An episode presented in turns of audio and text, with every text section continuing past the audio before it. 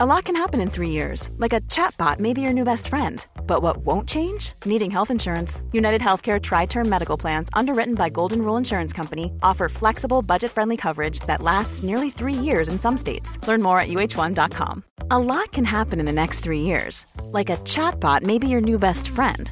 But what won't change? Needing health insurance. UnitedHealthcare Tri-Term Medical Plans are available for these changing times. Underwritten by Golden Rule Insurance Company, they offer budget-friendly, flexible coverage for people who are in between jobs or missed open enrollment. The plans last nearly 3 years in some states, with access to a nationwide network of doctors and hospitals. So for whatever tomorrow brings, UnitedHealthcare Tri-Term Medical Plans may be for you. Learn more at UH1.com.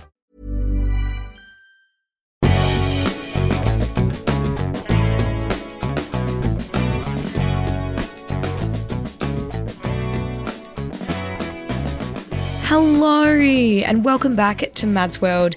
This is the Season 6 finale of Mads World and I'm your host Mads.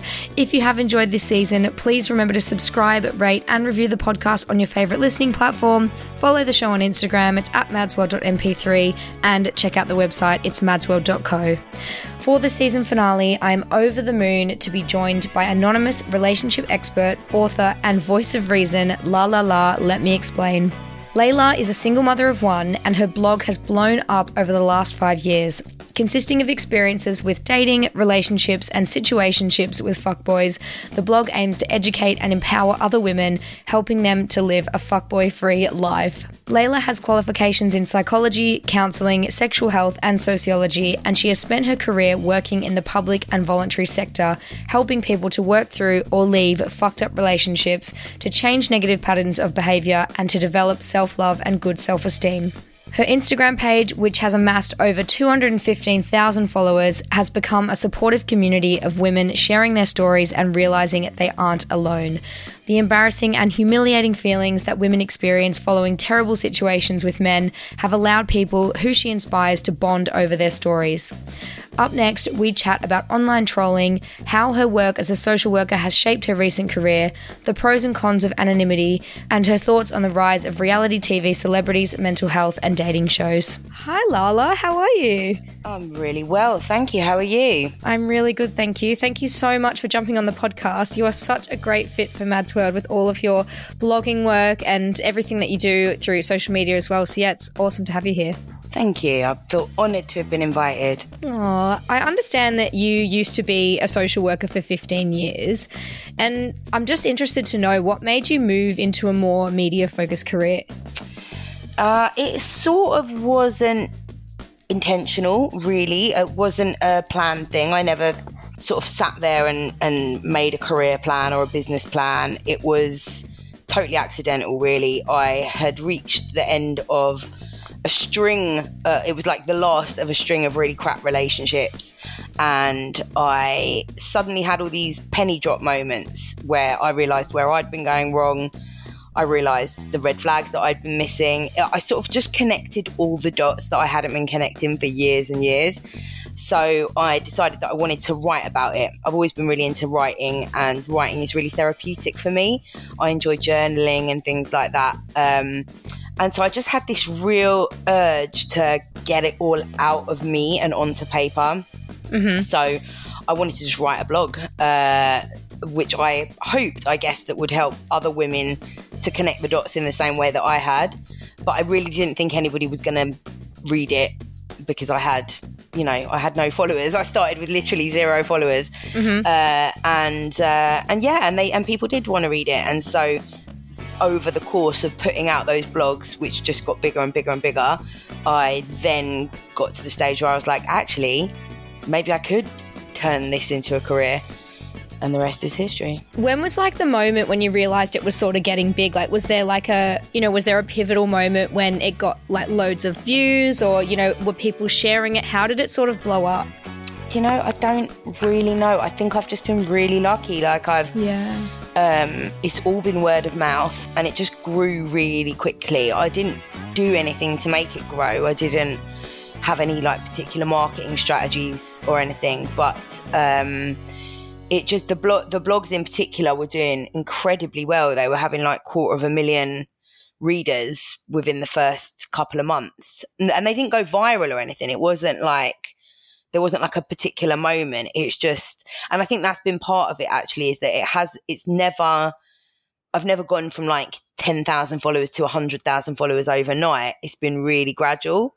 It's been really incremental. It's about 1,000 followers a week that I get just consistently. And I think actually that's the better way to grow. You know what I mean? Yeah, I think it speaks to the level of engagement and just like the amount that people keep coming back to keep reading your stories and seeing what you're up to. Yeah. And obviously it's all anonymous, which is so fascinating. And I just want to know why you chose to be anonymous, and do you ever regret it? Would you ever want your face out there, or would you ever want to be recognised, or are you still happy with it all being anonymous? You know, it's like swings and roundabouts. I talk about this quite often. People always ask me this question. And I mean, there's a variety of reasons. Obviously, the first reason was that I started when I was still very much working as a social worker, and I couldn't do the two things together. So it was never meant, like I say, it was not meant to be anything. So it didn't need my face attached to it. It was just, I was just writing a blog and putting it out into the ether, you know? Yeah. So, but obviously because the blogs contained stuff about sex and abuse and all of that kind of stuff, I couldn't have that attached to me as a social worker. Do you think that the anonymity of it has helped? Like, I think people kind of like that it's anonymous because it's sort of like mysterious, like who is this person? Like they see you as a friend, but they don't actually know you. Like, do you think that sort of makes it? I think that helps a lot because it means that I can appeal to a more diverse audience. You know, if you're a 50-year-old Black woman, you might look at me and think, well, our lives have not been the same. I can't necessarily relate to you in the same way that I would to another 50-year-old Black woman, you know, whereas when I'm just a voice and I'm just words in writing, then it's much easier for people to relate it to their own lives because they're not having any preconceptions about what I look like. They're not making any judgments about who I am because of my style or my fashion sense or anything like that. So I think it really does help to reach a wider audience and for things to be taken much more for what I'm saying rather than who I am. That's so interesting. And maybe people can see themselves in it as well because it is anonymous. They can see, like you said, see those things happening to themselves. Yeah, people can apply it to their own lives much more easily rather than making judgments about my physical appearance. But there's swings and roundabouts because we do live in such a culture now which is dictated by what do you look like, what are you wearing, especially in this like influencer social media culture. So it holds me back massively. Do you know what? There's so many, like, I could give you 10 positives and 10 negatives. Like, on the one hand, it holds me back massively in terms of earning potential. I can't go on TV to promote my book. I can't. Of course. There's loads of things I can't do. But then on the other hand, I get far less trolling than a lot of my peers who are doing the same job as me. You know, I hear a lot of influencers talking about how disgusting men are and how many vile messages they get from men, and I have more problems with women, to be honest with you. Really? Barely any problems with men. I mean, you get the odd few idiots in comments and whatever, but I think if I was showing my face, then I'd get a lot more abuse. I'd be getting told that I was ugly. I'd be getting told that they wanted to rape me, that, you know, all of that stuff. I'd be totally open to that, or I'd open myself up to that rather. I'm not open to it, like that came out wrong.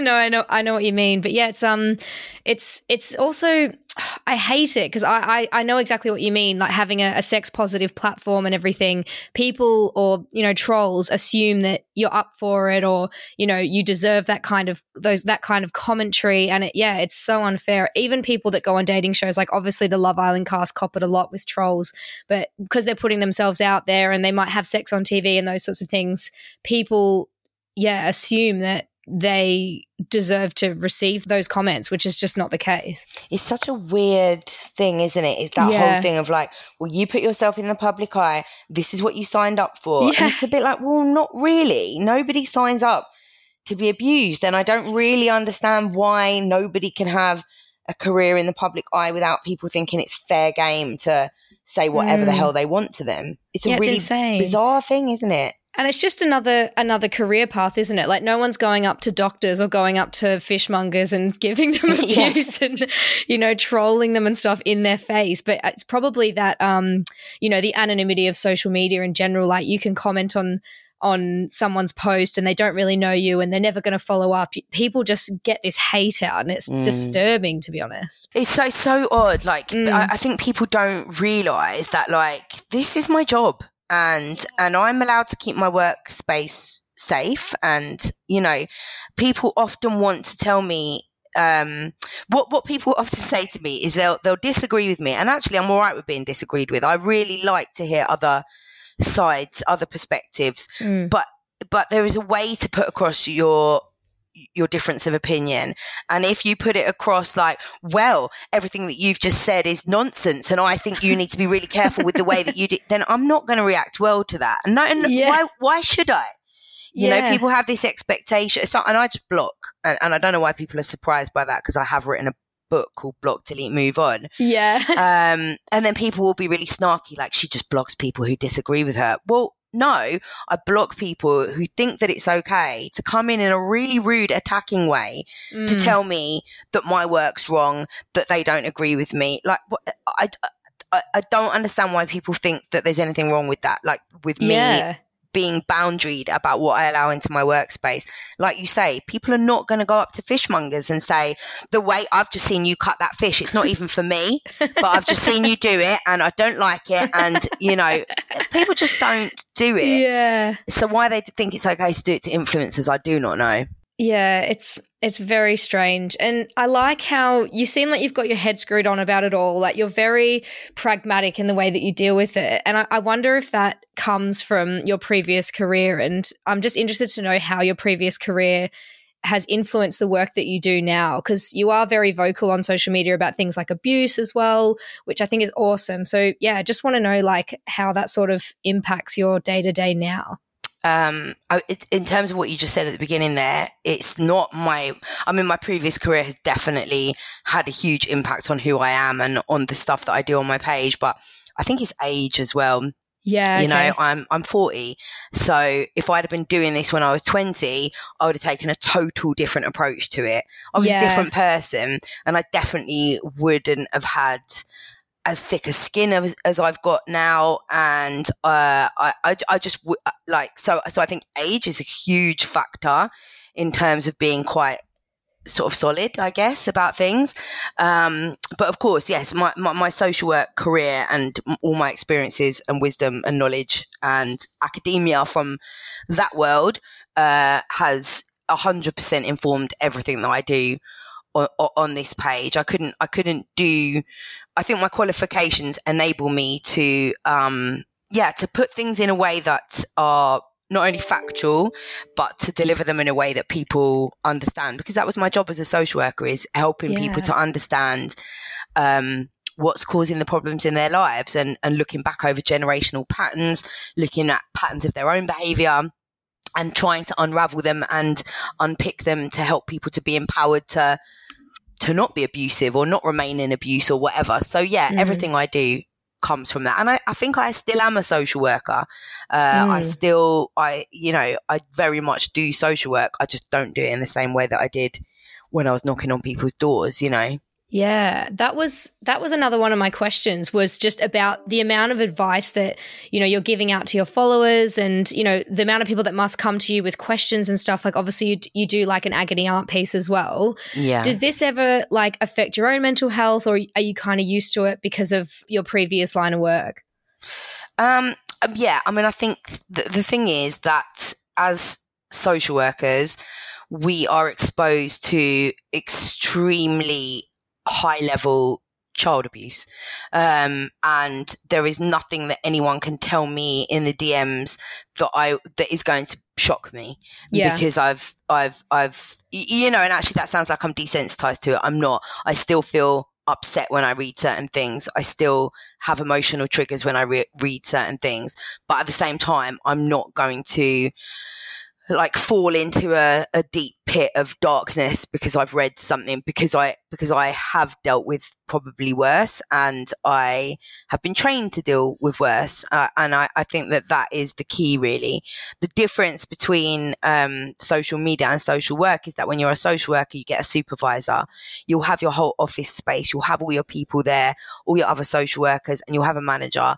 And so when a high level, very upsetting, traumatic case comes in, you're not out there on your own dealing with it. You've got a whole support network around you. You've got people to sound off with. Whereas with this, I'm just completely on my own. I do pay for supervision now. But yeah, so it is difficult. But actually it's not the advice things that affect my mental health necessarily about this page. I think the stuff that, affects my mental health is other, related stuff, not necessarily the trauma that I hear from people, because I know how to compartmentalize that, because you can't help anybody if you're an emotional wreck. You have to be able to put that to one side in order to be able to help and empower other people. Would you be comfortable sharing like what are the hardest parts about running a page like this? So one of the worst things for me is when I discovered that there was a thread about me on, I don't even like saying the name of the site. You probably know which site I'm talking about. It's a bullying site that has been set up to. Oh, what? Oh, it's awful. And so many people are on it. I mean, don't check whether you've got a thread on there yourself, because the one thing that I would advise people is just never, ever, ever look at your own thread. I see a lot of influencers do it. They discover that they've got a thread on this place. And it solely exists for women, mainly women, to chat absolute shit about other women, always influencers. I mean, Mrs. Hinch has a thread on there, and they are like rabid beasts. Ugh. I mean, they tear through every single one of her stories. They pick up on things. They try to catch her out on things. Like if she shows a receipt for something, they'll like zoom in on it and try to establish how much she spent. I mean, they're there to actually really destroy people. It's creepy. It's so fucking creepy. It's so horrible. Somebody that I follow who I really love, Ashley Louise James, she did a handbag giveaway, a really nice thing to just give away a handbag to her followers. And then she was posting up about how, and it was obviously people from that site had like complained to the Advertising Standards Authority that she was giving away a handbag. It's just really bitchy, horrible stuff. But that I didn't know. So for 2 years, I don't know if I had a thread or not, but when it was brought to my attention, which is something I really hate. So like, one bit of advice I would give to people is don't DM influencers and be like, have you seen what these people are saying about you? Because I don't need to know. Like, I don't want to see it. Like, I don't need to. Yeah, exactly. Yeah. Their opinions are irrelevant to me. These people are irrelevant to me. But there is something about human nature, which means that when you are exposed to that, even though you can rationalize it and be like, well, these people are just dickheads. They, who spends their time doing this? Nobody can take the opinion seriously of people who spend their time doing this. But when you see it, there's something about it that goes in. So when I first saw, I haven't read it since 2019. I'm sure there's loads more shit on there. I do have people checking it because they have done dangerous things on there, like post what they thought was my address. They posted a picture of my son. So I have someone who checks regularly who will come to me and say, I think you need to look at this. But that hasn't happened for a long time. But the hard thing was they were, I think you live in this bubble because people are mostly kind of kind about the things that I do online. And I'm really out here. I'm not trying to earn a ton of money. I'm not trying to become a celebrity or be famous. I'm literally trying to help people to stay away from abusive relationships. So it was such a shock to me when there were all these people that were just like, and it was all lies. There was so many lies on there. Oh God. And it's one thing that I've felt. Mom deserves the best, and there's no better place to shop for Mother's Day than Whole Foods Market. They're your destination for unbeatable savings, from premium gifts to show-stopping flowers and irresistible desserts. Start by saving 33% with Prime on all body care and candles. Then get a 15-stem bunch of tulips for just $9.99 each with Prime. Round out Mom's menu with festive rosé, irresistible berry chantilly cake, and more special treats. Come celebrate Mother's Day at Whole Foods Market. Everyone knows therapy is great for solving problems, but getting therapy has its own problems too, like finding the right therapist, fitting into their schedule, and of course, the cost. Well, BetterHelp can solve those problems. It's totally online and built around your schedule. It's surprisingly affordable too. Connect with a credentialed therapist by phone, video, or online chat, all from the comfort of your home. Visit BetterHelp.com to learn more and save 10% on your first month. That's BetterHelp, H-E-L-P. A lot can happen in 3 years, like a chatbot may be your new best friend. But what won't change? Needing health insurance. UnitedHealthcare Tri-Term Medical Plans, underwritten by Golden Rule Insurance Company, offer flexible, budget-friendly coverage that lasts nearly 3 years in some states. Learn more at UH1.com. Burrow's furniture is built for the way you live. From ensuring easy assembly and disassembly to honoring highly requested new colors for their award-winning seating, they always have their customers in mind. Their modular seating is made out of durable materials to last and grow with you. And with Burrow, you always get fast, free shipping. Get up to 60% off during Burrow's Memorial Day sale at burrow.com/ACAST. That's burrow.com/ACAST. burrow.com/ACAST. Really has sort of impacted on my work. Sometimes I will write something or I'll go to post something, and what will pop into my head is, what will the people on the Brilliant site be saying about this? Yeah, and it just shouldn't be that way. Yeah, like you should be free to just be making the content that you think's good, because obviously that's what resonates with the people who you care about their opinion, like the people who you're helping, you know? Yeah, it's almost like you can hear the voices of the bullies and you can hear what they're going to say in sort of everything you do. So that is probably the most negative for me. Aside from that, it's, I guess there's other negatives in terms of just, I don't know, actually. Actually, I'm not sure if there are other negatives. I have to look at the positives. I think the trolling and the kind of public exposure side of things is really difficult. Oh, the other thing is that I basically have phased myself out of being able to meet any new men because, again, on that bullying site, last time I went on dating apps, they screenshot my pictures, and really tried to humiliate me on there with that. So I can't use dating apps, and it's really difficult because if I meet new people, which I do, I tend to meet men when I'm out and about, I have to like live a lie. They say, what do you do for a living? And I'm like, I can't say I'm an influencer because they'll say, what's your page? And I'll be like, well, I can't tell you, you know? Yeah. I mean, I totally know what you mean with that, because I think I'm single at the moment and like obviously go on lots of dates. I've got a dating podcast and it always comes down to it when they're like, oh, what's your podcast about? And I'm like, I really don't want to tell you. And then they're always like, are you going to put me on there? Like, are you going to make fun of me? And I'm like, no.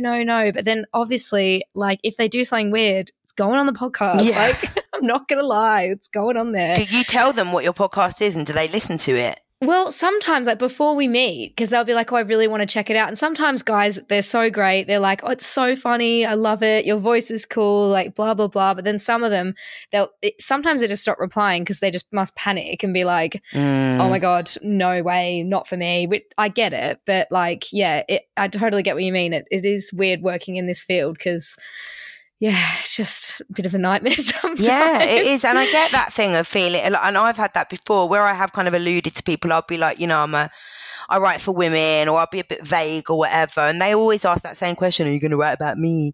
Am I going to be in your book? And it's like, no, you're not that interesting, Gary. Yeah, like you're not that interesting. Or they want to come on and they're like, can I do an episode? I'm like, absolutely not. You're not funny enough. You're not interesting enough. Oh, God. Well, on a more positive note, you have recently released a book, which I believe it was the start of this year. February. February. And can you just tell everyone listening a bit more about your book, Block, Delete, Move On, and how's it all going? It's going incredibly well. I'm really pleased with the reception that the book has been given. I want every woman to read it. I actually want all men to read it too, but really I wrote it aimed at at women who date men. Although I've had so much feedback from people in, you know, queer people and from mm-hmm. men. So it and from people in relationships as well. But really, it's supposed to be a dating guide for heterosexual women who are dating men. Because one of the things that when I spoke at the beginning about the kind of connecting the dots things, one of the things that I didn't kind of connect the dots with when I was dating, especially in my earlier years, was how much of an impact like misogyny has on dating mm-hmm. and how so many things are happening to me that just never happened to my single male friends on dates, mm-hmm. you know, having to be wary of allowing them to see where you live, or scary things happening on a date, or being pressured into sex and then ghosted, or being belittled if you haven't sent nudes, you know, just all these tiny little things that were just so like, okay, this happens to me because of gender roles, you know, this is just this shit that just doesn't happen to men. So when I made the connection between like misogyny and dating, I was like, wow, big light bulb. And so then I also made connections to like the red flags that I was waving. I had been quite manipulative and controlling in a previous relationship, not abusive, but certainly there were things that I had done which were a bit like, you know, getting upset if he was going out for a night out with his boys and like starting an argument or whatever, you know, and I had to look back and reflect on what I was bringing to dating, and so I guess I applied all my knowledge from social work around attachment theory. And one of the other things that I connected was that actually being single is really okay, and that I'd gone through my whole life up until my mid-30s feeling like I had to be with someone, and if I wasn't, I couldn't function. So really the whole premise of the book, the idea of the book, started from those three concepts, which is like, I really need women who are dating men to understand the impact of misogyny. I really need women who are dating men to understand that it's actually okay to be single, but I also need us all to look in ourselves and have a look at the patterns that we are repeating and seeing if we can break any of those to have a more healthy dating experience. So that's the first three chapters of the book. And then the rest of the book goes into spotting particular types of fuckboys, where to meet people. Once you do meet people, spotting the red flags on dates, how to, you know, understand going through things like ghosting or breadcrumbing or the ick mm-hmm. or whatever. Mm-hmm. And then there's a whole chapter on sex, because I don't think that cis het women are having the best time when it comes to sex. 100%, things could be a lot better.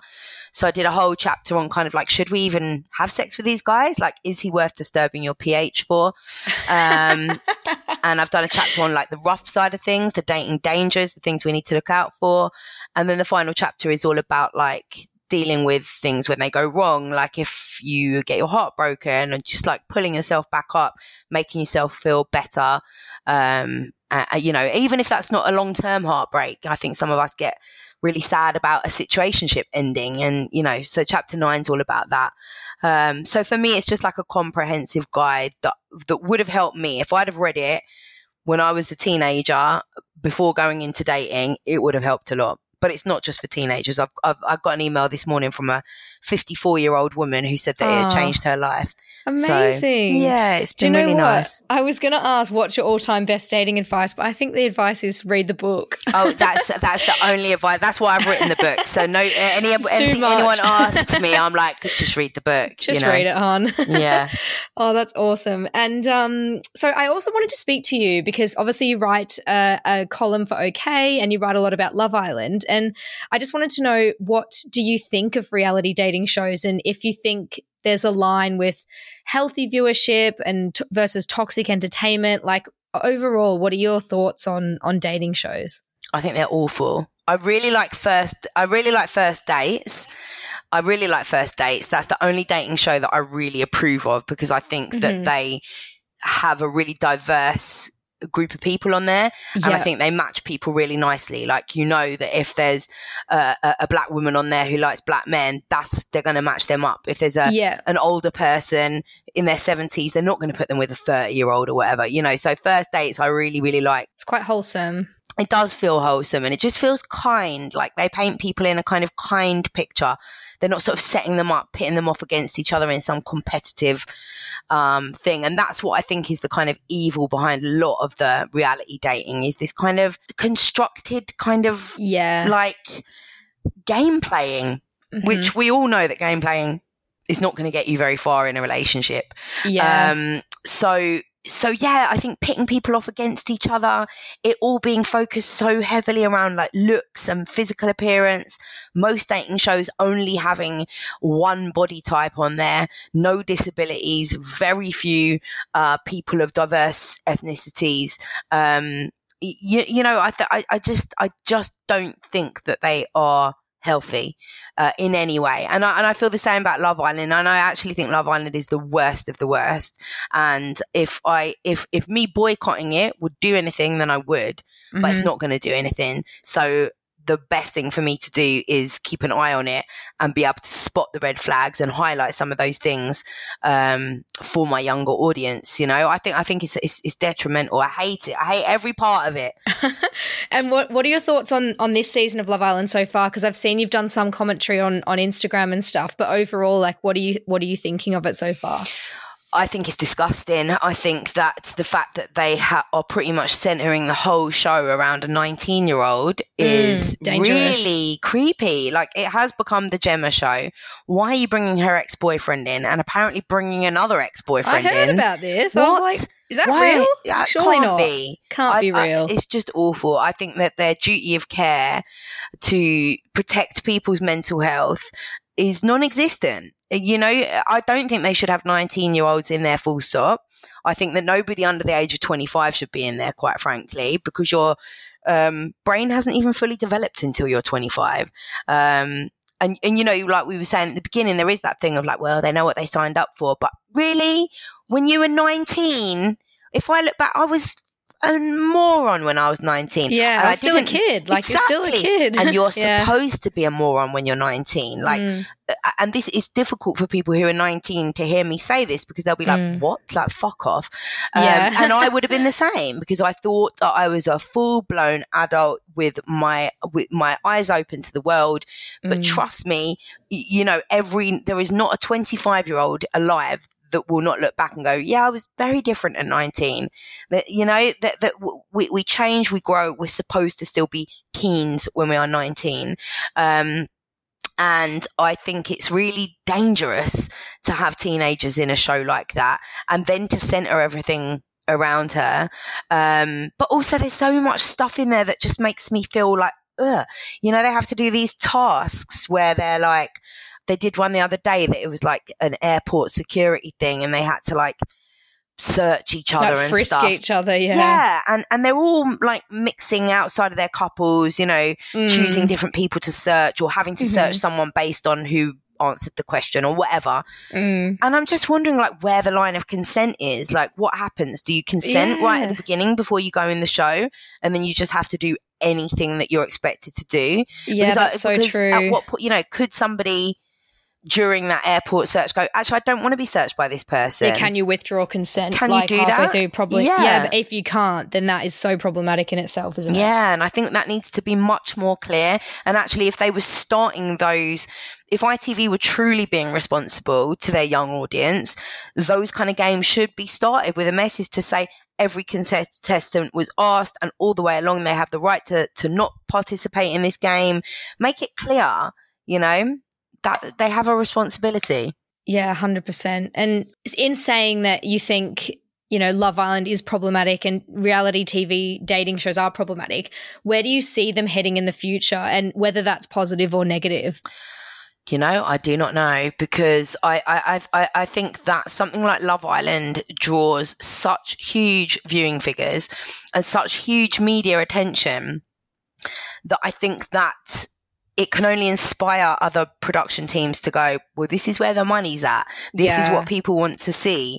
And people love it when things go wrong in Love Island. You know, that there's two things that kind of really get everybody talking. Is one is if people are like really nasty to each other, or like have a big falling out, and the other is if they have sex.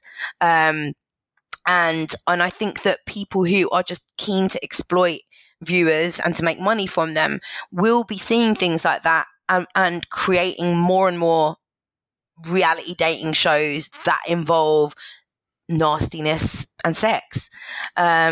It would be lovely to see a version of Love Island. I don't know how old you are or whether you watched the early day Big Brothers. Yeah. No, I've seen it, yeah. But back in the day, Big Brother was so pure and it was such a group of people that looked so different and they weren't in there for fame. They had no idea what they were going in there for. They had no idea what life was going to be like when they came out. And it was just a group of adults having really interesting conversations. And if we could move in that direction of like, 35-year-olds who do have stretch marks and saggy tits and, you know, bald men with beer bellies having really fucking interesting conversations. I mean, that would be amazing. Do you think social media is what's changed all of that? Yeah, I think, you know, not just social media, but I think also this kind of Kardashian-esque influence that we have going on now, you know, like I don't think social media is necessarily it wouldn't necessarily have been a problematic thing in itself, but we have now been led down a path where every woman's face looks the fucking same. Oh, like, I hate it. Yeah, I can't stand it. Everyone gets the same surgery from the same surgeons and they all look exactly the same. Yeah, and they all are the same size and they all have the same boobs and they all have the same bum. And I think that we have got this like warped idea now of what humans are supposed to look like and be like. And so, social media plus the types of influence that we are being influenced by on social media, I think is having a really destructive impact. Seeing the future of reality dating TV is hard, but yeah, it's hard to see a positive coming out of it. Yeah, I just wonder, like more stuff like First Dates would be amazing. But like I say, where's the money? You know, where's the money? People go where the money is, don't they? They do.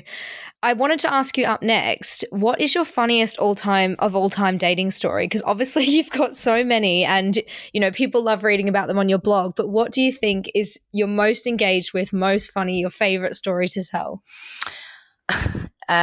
Well, I have a few. I do have a few, and I probably will write about this in my next book, some of my dates. This is what I used to blog about and people absolutely loved it, but I took them all down because I was a bit like, these are actually embarrassing. But now I'm like, oh, well, I'll put them in a fucking book so then nobody's like, they can never be taken down. There's been a few.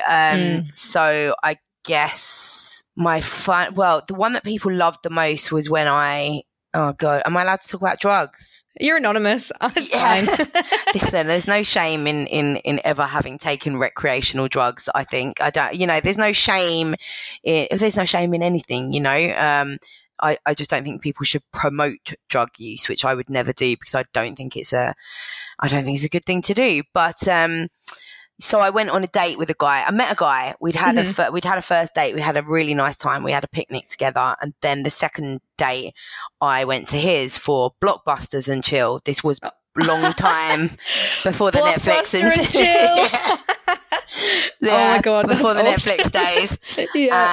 And he gave me a drink. And I had no idea that there was a ton of MDMA in it. Oh, my God. Didn't figure it out until I was, like, high as a kite. Oh, my God. But these was my, like, pre-student days. I was a big raver. I was very much into raving and taking drugs. So it wasn't like, you know, that is a disgusting thing for somebody to do, to spike a drink. You know, I'm not saying that that was okay or that that was acceptable in any way. And if somebody did that to me now, I would call the police. I'd be fucking shocked. But I was like, well, I think I was 19. You know, again, it shows you like I was a kid and I was probably just quite happy to get some free drugs at the time.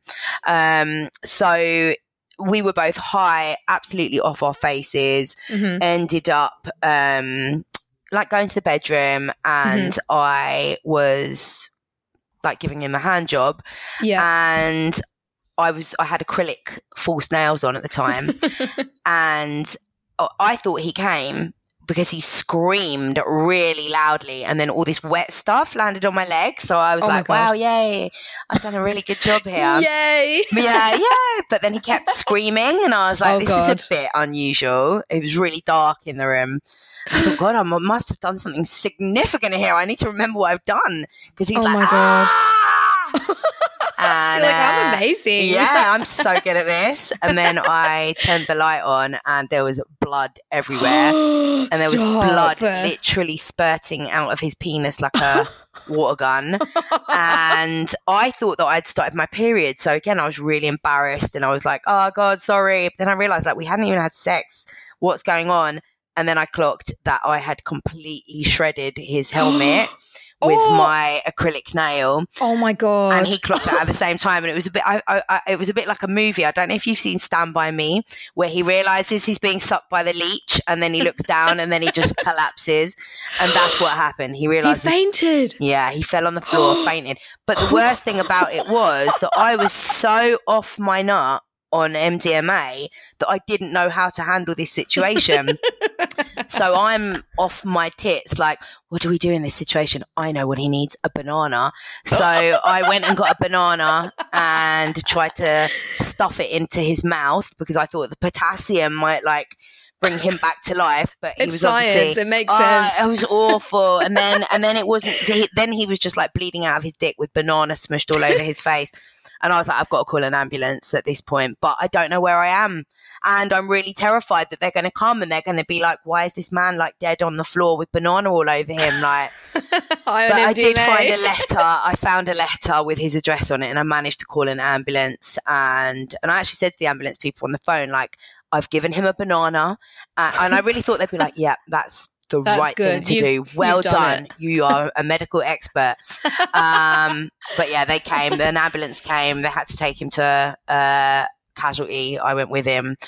He had to get it stitched up. And yeah, it was absolutely awful. How sharp were your acrylic nails? That's my question, because I've got these claws right now and they're like pointy as, and now I'm like, am I a hazard? Are these nails a hazard? Yes, you are a hazard. I would stay well away from penises if I was you, especially if you are high and in the dark. Yeah. Oh my God. It was insane. A really bad day. He never spoke to me again.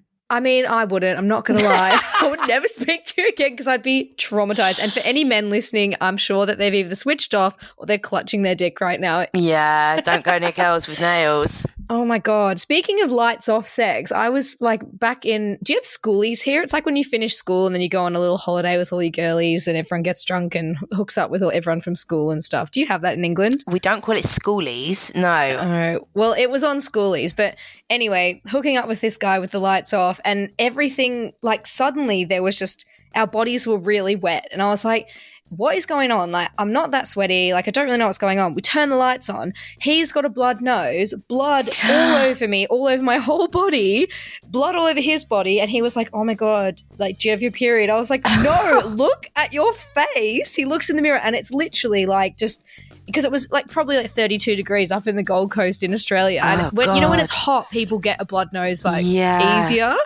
And yeah, just blood absolutely everywhere. So yeah, traumatizing. So, but you just don't want blood involved with sex, really. It's not nice, is it? No. Feels gross. Oh, horrible.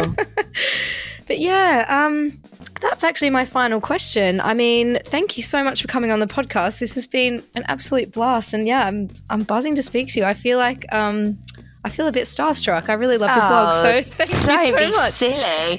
Thank you for having me. Honestly, it's so nice to be invited onto other women's podcasts. I really appreciate it. Yeah, thank you so much. I hope you enjoyed my chat with Layla. Please let me know on my Instagram at madsworld.mp3 or my website madsworld.co if you have any stories or thoughts of your own to share. Love and elbow taps, and I'll see you in season 7. Peace.